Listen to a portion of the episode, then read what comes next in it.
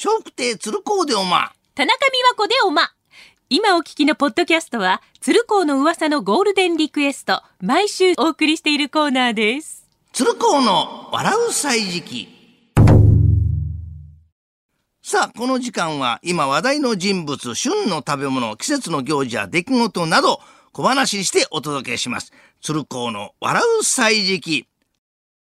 さあ、もうすぐじゅういちがつですね。じゅういちがつに入るとあちこちでクリスマスイベントが始まります。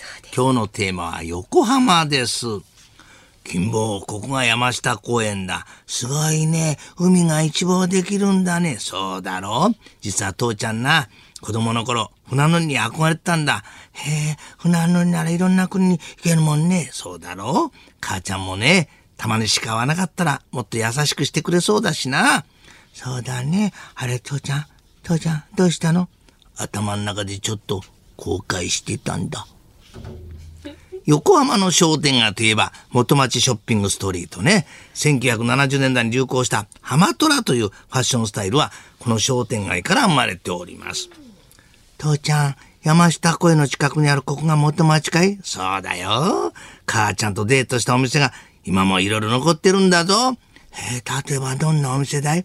洋服の福蔵だろ、カバンの北村、靴の三浜。そういえば横浜は桂歌丸さんの出身だったな。へえ、急にどうしたんだよ。元町も歌丸さんも懐かしい商店の思い出がいっぱいだ。そして元町近くにあるのが横浜中華街。日本最大の中華街で北京料理、四川料理、上海料理、広東料理などごひゃくてんぽ以上もの店舗があります。父ちゃん、すごいいいお店が入ったね。なんか緊張するよ。そうだな。さあ、好きなの選んでいいぞ。じゃあ、フカヒレスープが食べたい。おいおい、フカヒレスープってお前はっせんもするぞ。エイヒレはあんなに安いのにな。父ちゃん、フカヒレ頼んでもいいかい？頼んじゃダメかい？イエスかノーかで教えてよ。金坊、父ちゃんの今日の財布じゃな、フカノーだ。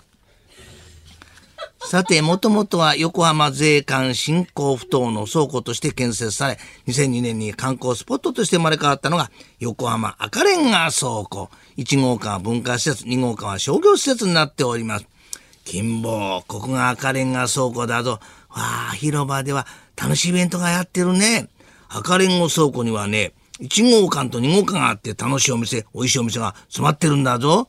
父ちゃん、どっち行きたいの？そりゃあにごうかんだよ。そうかだけににを大切にしてるはずだ。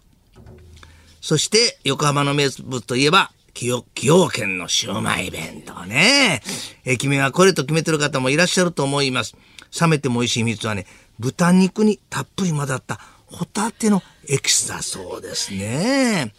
金坊、野球で悩んでるんだって。そうなんだよ、父ちゃん。フライ取るのが下手でさ、確かに狭い校庭で練習してるとなかなか感がつかめないもんな。